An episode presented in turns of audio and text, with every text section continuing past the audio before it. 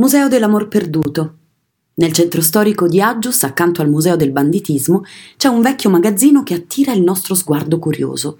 La porta è aperta ed è un invito ad entrare. Sorpresa!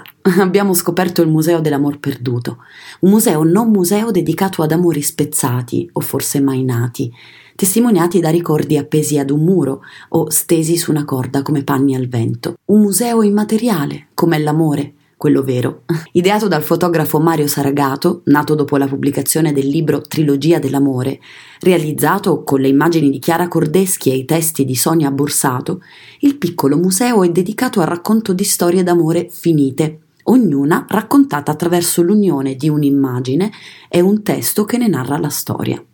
Inutile dire che qui riecheggiano i famosi versi di una canzone di Faber: L'amore che strappa i capelli è perduto ormai, non resta che qualche svogliata carezza e un po' di tenerezza.